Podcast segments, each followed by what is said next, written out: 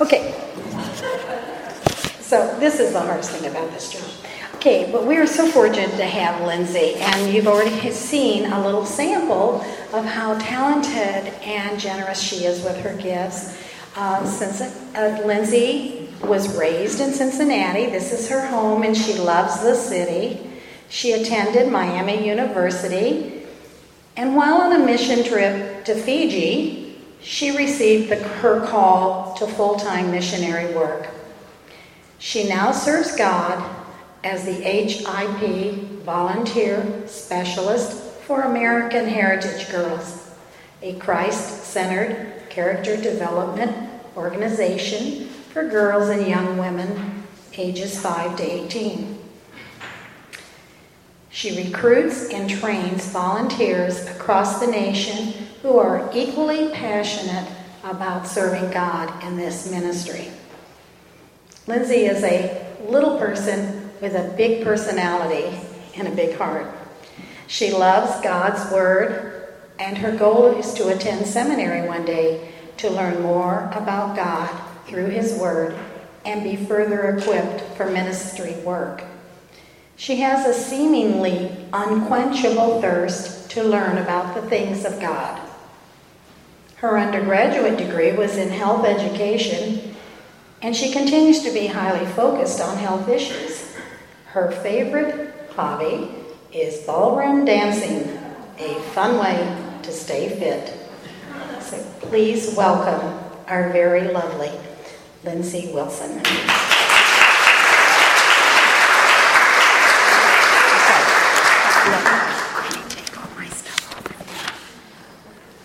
going to put this down here.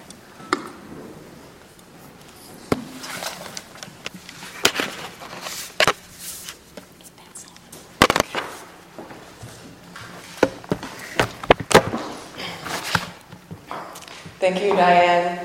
It's funny, I think I was probably more nervous about that than I was about this. they're both pretty hard, but I, um, yeah, I'm really excited to be here today. It's funny, last year I was here and I remember Diane actually told me, I think you're going to be sharing your story next year. And I was like, no, like, I don't have anything important enough to share here today. But um, yeah, the last year of my life has been a crazy journey. And so I feel like I am being obedient to God and coming here and talking to you all today. So I'm going to go ahead and get started. We were standing in the elevator at the hospital, and I looked her in the eyes with tears streaming down my cheeks and said, I can't do it. I can't go back to work. It seems impossible at this point. There was a moment of silence, and then she looked at me with tears in her eyes and said, You know what they say never trust a leader who doesn't walk with a limp. That woman was my mom, and that day was the first of a long, difficult journey that ended in a tragedy. But I never forgot those words that she shared with me on that cold November day. Have you ever been that person who thought, that won't, that won't happen to me? You know, I'm okay. Well, I used to be that person, and I'm no longer that person. I want to tell you about an experience that God used to shape me and my whole family. But first, let me give you a little bit of background information. I grew up in a loving Christian family, and when I was young, my parents were on staff with a Christian ministry. I came to know Jesus as my friend and Savior at a young age, and I spent, you know, most of my life in church. And I have memories of conviction and repentance at a young age. I think, like, I have a memory in junior high of like kissing a boy and feeling far from God and um, feeling the need to turn from that to be close to Him. I was really blessed to have a loving family and Christian friendships that were strong and deep throughout my life. And but if I look back on my life and I survey the entire experience, you know that you know every relationship has a piece of brokenness in it and you know nothing's perfect, but there was one relationship in my life that was really broken. Um, and that was my relationship with my father. And so I'm blessed that you spoke today, that you read scripture and you shared that. Um, because, yeah, it was, it definitely needed some healing. And, you know, it's interesting, this wasn't always the case with, with me and my dad. Growing up, I was really close to him as a young girl. You know, there's pictures of me right next to him with my head against his shoulder and his arm around me. And my mom pointed out to me recently that that's what you see in most of my pictures as a young girl. I was always there right next to my dad. And um, so as I grow, as I grew and matured, there was something that changed in both of us, and we just grew apart. And it got to the point where I would have even questioned, you know, whether he liked me or not. I, it was something that I really didn't want to know the answer to, and I ignored it. It was something that was taboo because um, I didn't really think I needed to be close to him, and I didn't think that I really needed him in my life, and that I didn't need his approval because I didn't think I would get it even if I wanted it. And so I didn't know the difference. Um, and I realized the reason because the reason I didn't didn't want to need him is because it hurt too much. I realized that that that form of rejection just it hurt too much, so I decided that emotional needs were something I didn't have for him. And you know, as a girl, I still had other needs. I still, you know, my car, my, my tire would get flat, and I needed him to help me, and so he would do that. And when he would come to help me with something like my car, it came it came with him, you know, criticizing me. It came with him um, blaming me, pointing out like, all my problems. But you know, I could handle that. I needed my car to be fixed, so I could handle it. I would withstand that kind of um, treatment, and but I, but I didn't let myself need him. So in diff- in that other way, I explained. So I graduated high school and I left for college as a strong, independent woman who didn't really need her father. I mean, he was, he was there. Yeah, I told you that part. Let me go back. So I, didn't, I went to college at Miami University and I had an amazing time. My freshman year was pure bliss. I really enjoyed it. And then came my sophomore year and it was a completely different year. I had spent that summer at a Christian inner city ministry serving all summer long and it was amazing. I spent every day alongside of women and men who got to know, you know, the deep parts of who I was. They got to know my struggles and my sin, and they loved me. And so I came back to school and I realized all the friends that were around me, they didn't know me. And they, on top of that, they didn't really want to get to know the deeper parts of me. And so I felt alone. And just to add one more thing to the mix, um, something started to change in my family. And you see, growing up, my mom never spoke a, a bad word about my dad. Um, she she wanted to be that good, submissive Christian wife who who um, didn't complain when all the neighbors were complaining or jabbing. And so, I remember one day she was driving me back to Miami, and she started to talk about my dad in a way that I wasn't really used to. Um, and you know, deep down, I knew that there were issues, and I knew that I, I didn't have a, a healed, whole, um, loving relationship with my father, but we didn't really talk about it. Um, and so she started talking honestly about him and the pain that he was causing in our family. And I got back to school that night, and I was really sad. I remember. Um, I felt myself desiring to go back into denial where everything was fine. I could just deal with my own pain. And so, what, what made it worse is I didn't tell anyone. I just kept it and I just felt alone. And, you know, my dad, he wasn't always like this. Actually, you may, you may be sitting there wondering, like, what did she say? Like, what, what's wrong? Like, what happened? And to be honest, it wasn't anything horrible. His actions were more passive than active. But he was dealing with a friendly mixture of depression and self hatred that manifested itself in the form of selfishness and verbal and emotional abuse. And Those weren't the words that my mom used on that day. Um, she stuck my dad with other labels, but looking back, that's the best way to describe what was going on in his heart and mind. And um, like I said, he wasn't always like that. I kind of view it as a disease that slowly crept in and took over. You see, my dad, he started running hard after Jesus when he was a, a young man. He came to know, know Christ at a young age, and he was running hard, especially during his college years. I actually found a quote in his journal from 1983, and it says, How can life cease to exist in those who call on the Lord? It depends on the reason why they call on the Lord. What is their relationship to Him? How do they stand with God? Have they accepted Jesus Christ into their life? Why do they call on the Lord for help? Is it a temporary call, a need for the moment? Or will they, will they follow through with a commitment with God by Jesus? Psalm 34 provides some answers. So, as you can see, my dad loved the Lord and wanted others to, to know him as well. But what really needed to happen is he needed to be confronted. He needed a wake up call. And, you know, he was still a follower of Christ and a beloved child of God, but he wasn't loving his family the way God had called him or created him to. So, so the difficult years of Reconstruction began.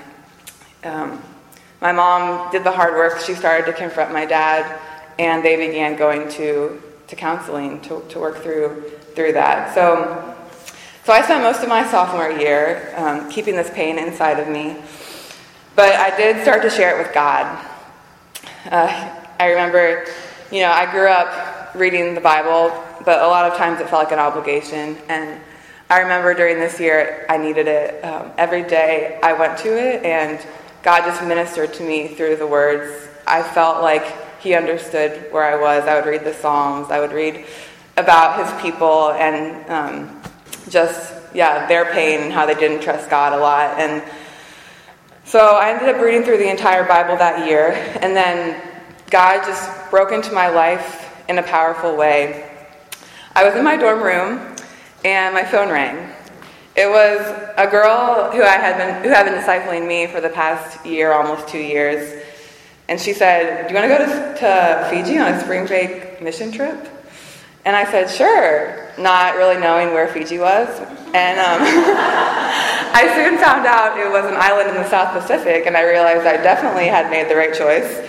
And so I really had no idea how saying yes to the Lord to go on this trip would change my life.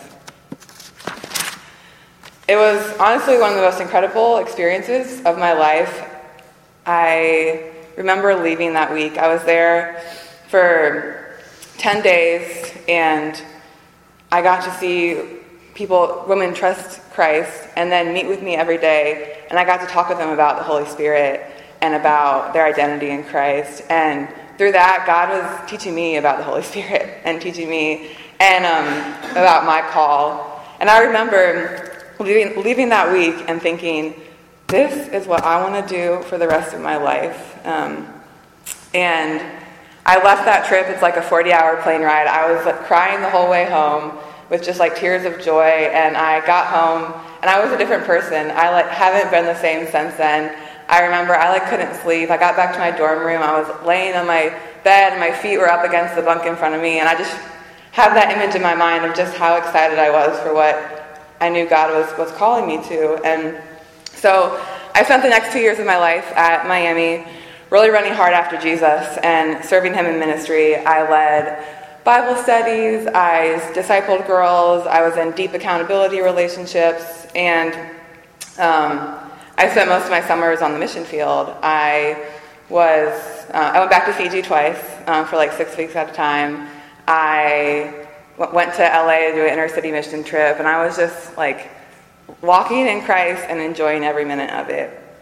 But to be honest, my relationship with my dad was on the back burner. I was so f- focused on what God had in front of me that I honestly didn't see my need for my dad, and I didn't really have a desire to be close to him. And I honestly didn't think he would change. You know, it became something in my life where if I was being vulnerable with someone, I would tell them about my relationship with my dad and how hard it was. And I just thought that would, it would always be that way. Um, and I still, I think it was finally after Fiji that I, I that the first time I told someone was my discipler. I told her, and I remember how, looking back on it, how dumb it, I felt of all the shame I was carrying. Like I was, I remember crying and talking to her, and she had known me my whole life, so she knew my dad. So it was almost like I felt like I was defaming him too, and um, it was just amazing how God worked and, and how I felt her love and her acceptance and her closeness, not her judgment. And so, so that was powerful. Um, but yeah, so I, I didn't think God would God would change my dad, and so, but God's ways are so much higher than my ways and my thoughts. And so, in the midst of all that time that I was walking with God, my mom and dad were still doing the hard work. You know, they spent years in pastoral marriage counseling, um, just breaking down behavior they had, you know, that had been created over 20 years of marriage. They were working hard and over their whole lives. Um, and so, so I graduated from Miami, and God called me to work at American Heritage Girls, where Michaela and I work now, and it's an incredible ministry. I, I love, I love my job there, and I love that God called me there. And um, along with that, I moved back home for a year, and then I moved into an apartment with some, some of my close girlfriends. And this was the year that God really started to strip me of my independence and um, take away that hard shell that I had towards my dad. So I remember the day clearly. It was my 24th birthday, October 4th of 2013. And my dad had asked me to get lunch, and I was really looking forward to it. Uh, the only problem was there had been a major lack of communication, and he didn't realize I had taken the morning off work. So he ended up going to American Heritage Girls to pick me up from work, and I was still at my apartment. And once this miscommunication got realized, my dad turned critical and stubborn and decided it wasn't going to work out. We weren't going to be able to have lunch anymore. And so I felt rejected, and I remember I was sitting on my bed crying, and I was telling myself, I was like, Lindsay, pull, it, pull yourself together. You're not going to let this ruin your day. Plus, you need to be happy when you go into work on your birthday. You're not going to cry. You always cry on your birthday. And, you know, so I was giving myself this little pep talk to, you know, think myself to a better place. And then the Spirit of God moved in a way that I wasn't used to. He said, Lindsay, you've been hiding your pain for too long. Move close to your dad, move closer to him. Bring your pain to him. Let him know that you wanted to spend time with him and that you're disappointed. Let him know that you felt loved, that he even asked you to get lunch. Because, like, like I said, for most of my life, it was easy not to need him or want him because it hurt too bad. So, as awkward as it felt, that's what I did. I moved closer to my dad and I let him see my pain. So, you know what? It actually wasn't as hard as I thought. Um, he didn't embrace me with open arms or change his mind about getting lunch, but it was definitely a step in the right direction in my heart and in his because God was working on both of us slowly. So, this was the start to a year of repair. Over the next few months, I grew closer to my dad. Um, it's cool. He spent two years, or two years, it's a long time. He spent two months shopping for a car with me, and it was an incredible experience because, you know, usually I kind of I kind of mentioned like what would happen when I had a need, and he would come along, you know, halfway there, giving me meeting my need barely. Well, in my search for my car, he every day he was like texting me about a car he found, or, or he would like he would be calling me, and we, we would go out to find the car, and it was like he was like right by my side, leading the way, and I actually felt pursued by him through that, and so it was a really cool experience. Then in December, I got him to take ballroom dance lessons with me, and as you, yeah, I love ballroom dance and I know he felt super awkward and he felt like a fool because he didn't know what he was doing. But I, I, felt loved even more so because I knew it was uncomfortable for him. Um, so we continued to grow closer, and every year my family goes on goes on a, a vacation, and um, this year we were going to Gatlinburg. And what I'm describing about the slow healing that was happening in my relationship with him, the same thing was happening with everyone in my family. With my 15 year old brother, who was 13 at the time, with my mom and my other siblings. And so it was just a really, a really great week of just um, being together and, and seeing the fruit of the healing that's been going on. And then along that around that same time, that's when I got my call to seminary.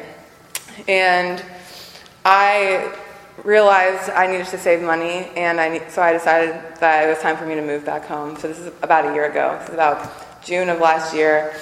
I decided to move home, and that was a really that was God's leading because you know when you see someone like once a week, it's really easy for them to be nice to you, you know, and they can love you, and it's re- you're really easy to love. But when they see you every day, you, know, in your sin and in your mess, that's and they love you still. That's when you know they've really changed. And so, moving home for me, it was I was able to see my dad, um, see the real the change in his heart, and to see how he was able to love me better. You know, I came home and he would just embrace or open his arms and say, "Linz," and um, it was this loving and accepting greeting that I had never received from my dad all my life. You know, a lot, a lot of times I would get a half hello. And so it was just it was just really amazing to see that. And fast forward to August of last year, and there was one day that was probably the most powerful experience I've ever had with my dad. And I got home from work, and it was this a day that I had just done an introduction to this new Bible study we were starting, and so I had done this little, this mini like devotional about the Israelites and their faith and God's faithfulness to them. And I was telling my dad asked me about my day, and I told him about that, and then he asked me to to re- redo the whole thing for him. And so, I, so I just I stood there and I just started to tell him about it. And before I knew it, I looked over at him, and like he was he was bawling his eyes out. He was he was crying so hard, and I'd never ever seen my dad cry like that before. And so I'm standing there, and I'm like, "Are you okay? Like, I'm, I'm sorry. What did I say?" And he was just crying and crying, and finally he got the words out, and he just basically started to pour a blessing over my life and just speak into my life in the ways that um, the ways that he had seen God work and um, the way that He has seen God equip me and empower me, and just talked about the impact that He sees God doing through me. And He really just prophesied over my life and got to celebrate His legacy. And so I just sat there in this very sweet moment with my dad and um, just got to talk with him, and he was talking about you know where he is compared to where his parents are and where his kids are now and the way God's blessed him and it was just this really powerful moment.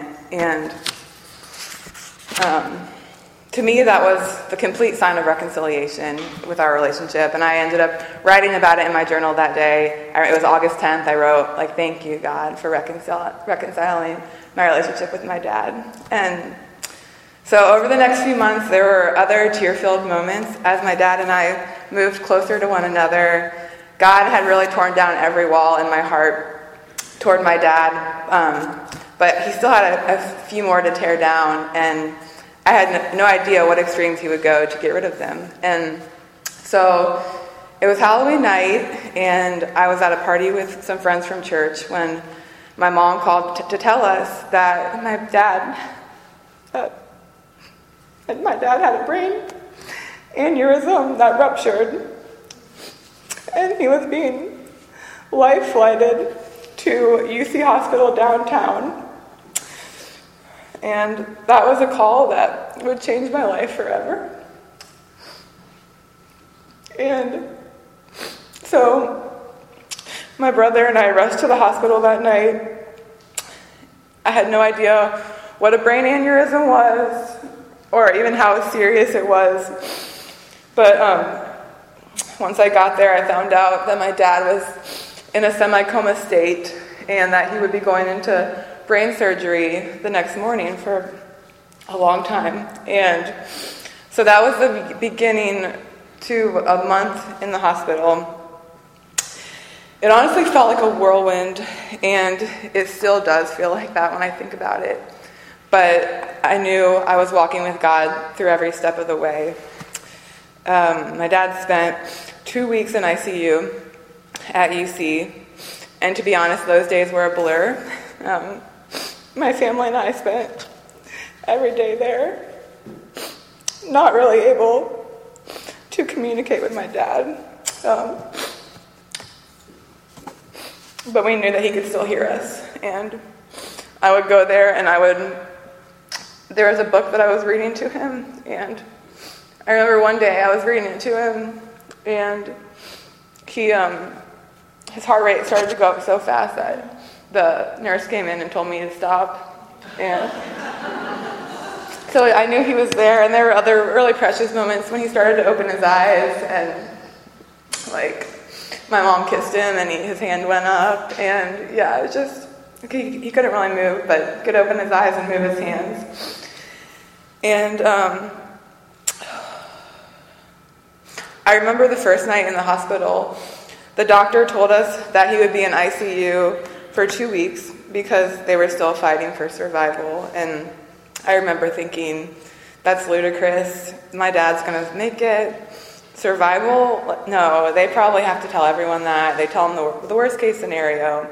And so during those two weeks, I met so many people who told me recovery stories of their relatives eh, who had had ruptured brain aneurysms. And so I was really hopeful. Um, so you know, he made it past those two weeks, but not without acquiring bronchitis and a brain shunt and several other bumps along the way. The doctors in ICU would fix one thing just to cause another health problem. And this left my dad in a com- semi coma state with a ventilator, but like I said, he could open his eyes and interact a little bit. They ended up moving him to a long term recovery care, and he was in physical therapy and he was two days away from coming off of the ventilator, which meant he could talk. And, and then something horrible happened overnight. Um, he had taken a turn for the worse, and he had stroked on his brainstem. And my mom fought so hard for him to be taken back to ICU um, at UC, where they, have, they gave incredible care to him. And, and so a week later is when he he took his last breath and went to be with the Lord. Um,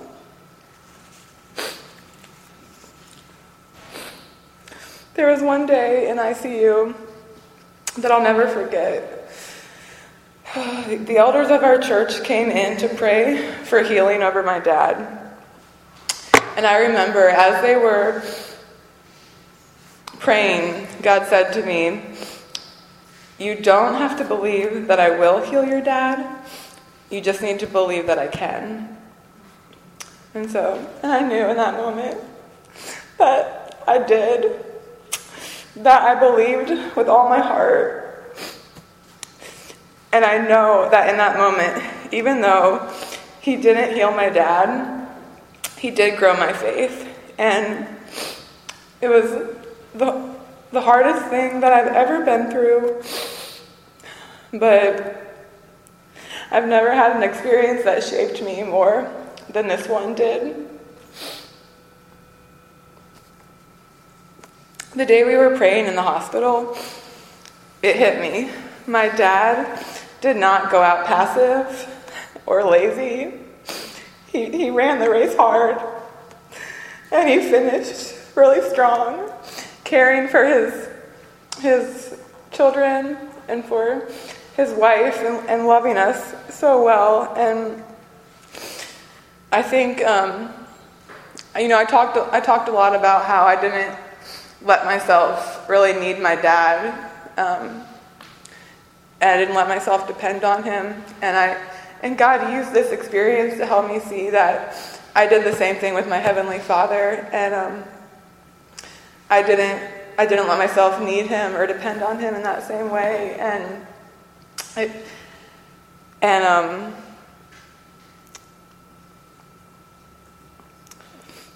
after after the day, after November 30th, when my dad went to be with his heavenly Father, I entered into a season of deep grief, and I'm still in it. Um, but but entering into that grief gave me the best gift ever, and that was learning how to be a child of God and learning what it looks like to really need and depend on your heavenly Father. And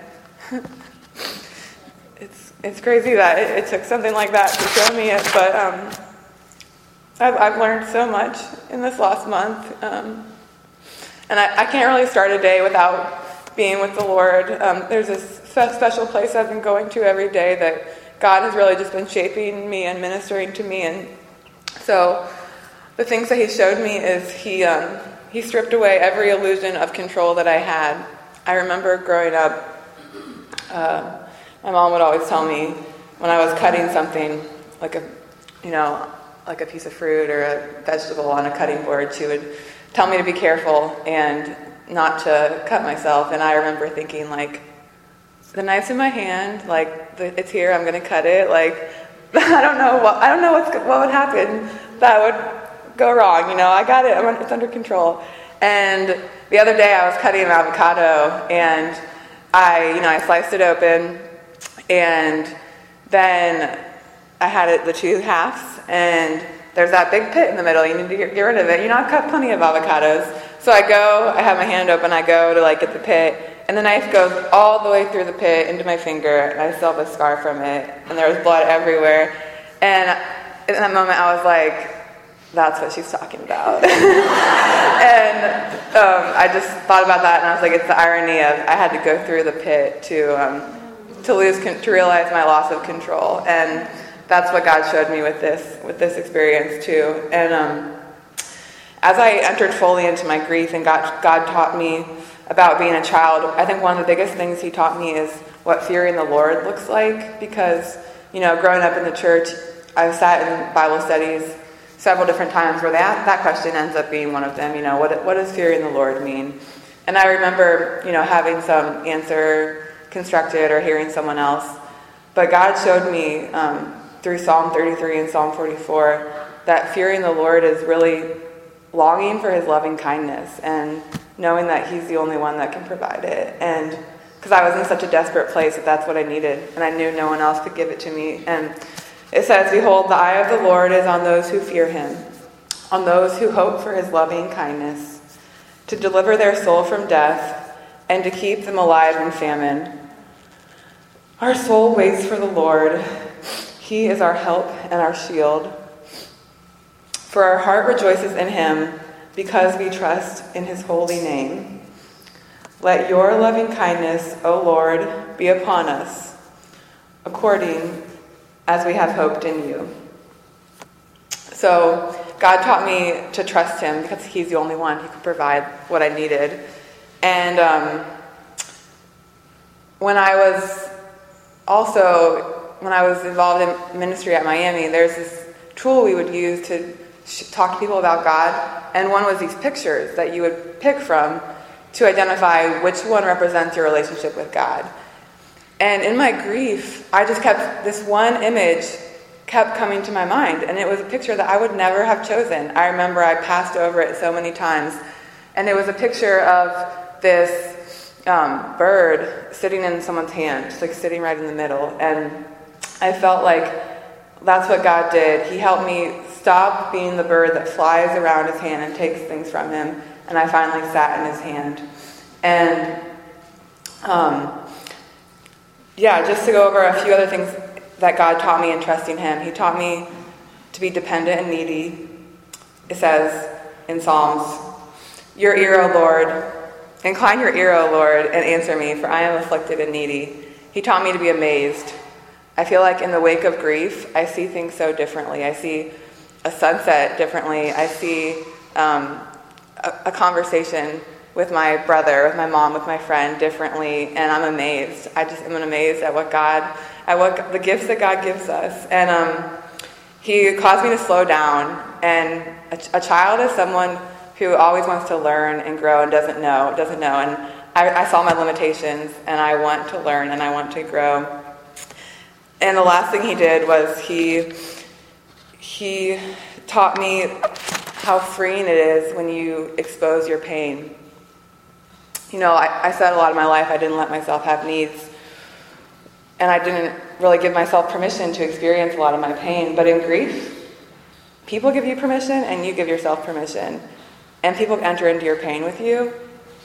And I realized my soul was made to finish to finish things, and grief helps you do that. And every single pain in my life can be experienced that way. And um, that's, that's radically changed how I deal with, with my pain.